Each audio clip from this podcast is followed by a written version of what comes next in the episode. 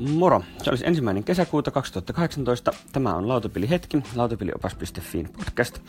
Ja tällä kertaa puhutaan ainakin Bunny Kingdomista.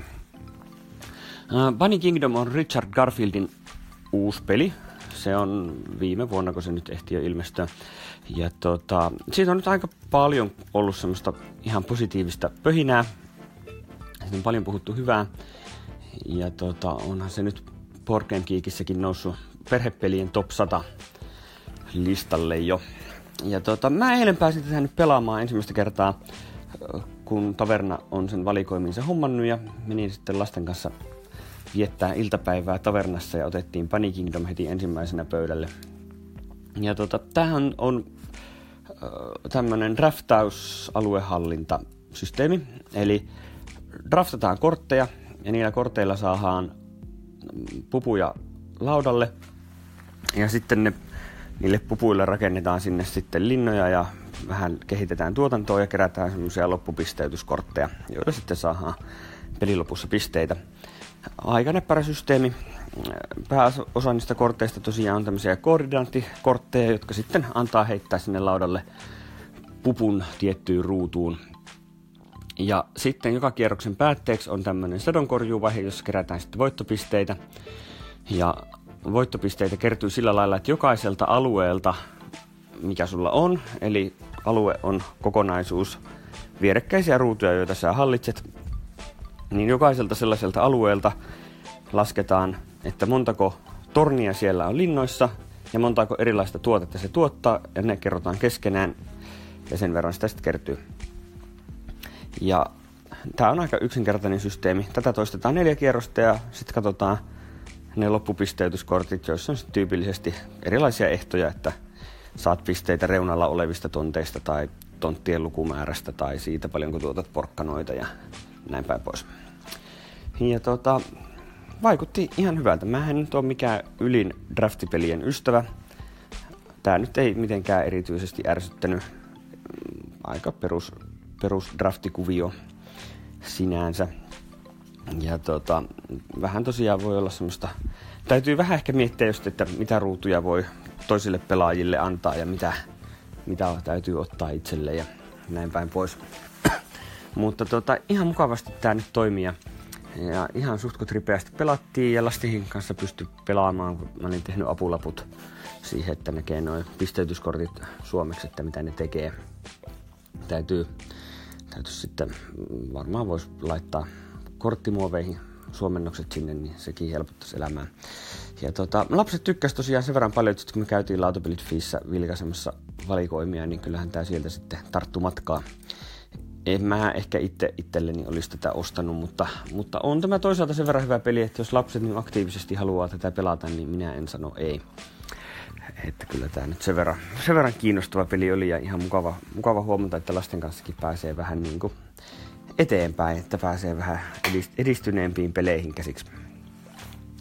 Ja tota, no sitten me testattiin myös, myös tämmönen Lautapelit Fee klassikkopeli kuin Mitä Otsassa, joka on siis ihan partypeli, jonka ideana on se, että, että sulla on, on tämmönen tota, läpyskä, läpyskä otsassa, johon sitten piirretään kortista ja muut yrittää arvata, eli ihan siis tämmöistä piirrearvaa meininkiä, mutta se juttu on siinä tosiaan, että kun sä piirrät siinä otsassa olevaa läpyskään, niin sä tietysti itse näet, että mitä sä sinne piirrät, niin yritän nyt sitten piirtää sinne jotakin, jotakin joka näyttää joltakin, kun et näe mitä teet.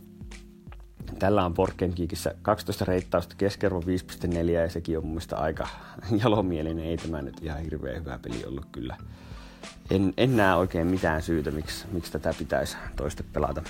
Sitä ei ollut hauska piirtää eikä ollut hauska arvata, niin siinä vaiheessa, jos piirrä ja arvaa pelissä kumpikaan näistä toiminnoista ei ole hauskaa, niin joku menee vikaan. The Mindia täytyy nyt kehua vielä vähän. Sitä ei voi riittävästi kehua. Pelautin sitä keskiviikkona peliillassa ensimmäistä kertaa sille porukalle ja ja alkuun tuli vähän semmoista palautetta, että eihän tämä nyt ole mistään kotosi ja näin, mutta kyllä sieltä nyt sitten kuitenkin tämä idea taas myytiin, että eikä siellä nyt muutama ihminen taas askartele siksi nimitys tämä oman, oman mindin, koska pelattiin vaan kuusi peliä putkeen ja meillä oli hirvittävän hauskaa. Tämä on vaan yksinkertaisesti todella hauska peli ja todella paljon enemmän kuin mitä sääntöjen perusteella voisi päätellä. Et ei, ei, ei ne säännöt, säännöt niin pääse lähellekään sitä, mikä se todellinen pelikokemus on. Että jos sulla on kotona Six Nimtin kortit tai mikä tahansa muu pakka, jossa on kortit ykkösestä sataan, etkä ole vielä testannut The Mindia, niin nyt Kipin Kapin lautavelioppaan The Mind-arvostelusta löytyy kaikki tarpeelliset säännöt oikeastaan ja linkit niihin apulappuihin, mitä siihen tarvitsee printata, että sitä voi pelata. Niin ehdottomasti olette itsellenne velkaa sen, että testaatte, testaatte tämän pelin, koska tämä on näitä juttuja, joita ei testaa, mutta tajua. Ja kannattaa pelata muutama erä putkeen. Se ei välttämättä ihan ensimmäisellä erällä vielä aukene, mutta sitten kun pelaa muutama erän, niin sitten se saattaa koukuttaa kummasti.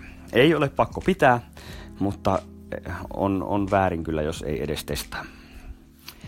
Yes, kesäkuussa on nyt sitten sen verran lomailua ja lapset kotona eikä koulussa, niin mulla on todennäköisesti vähemmän aikaa podcasti-jaksoja nauhoitella – mutta tehdään näitä nyt tässä kesälläkin sitten sen mukaan, mitä ehtii ja pystyy ja aiheita tulee mieleen.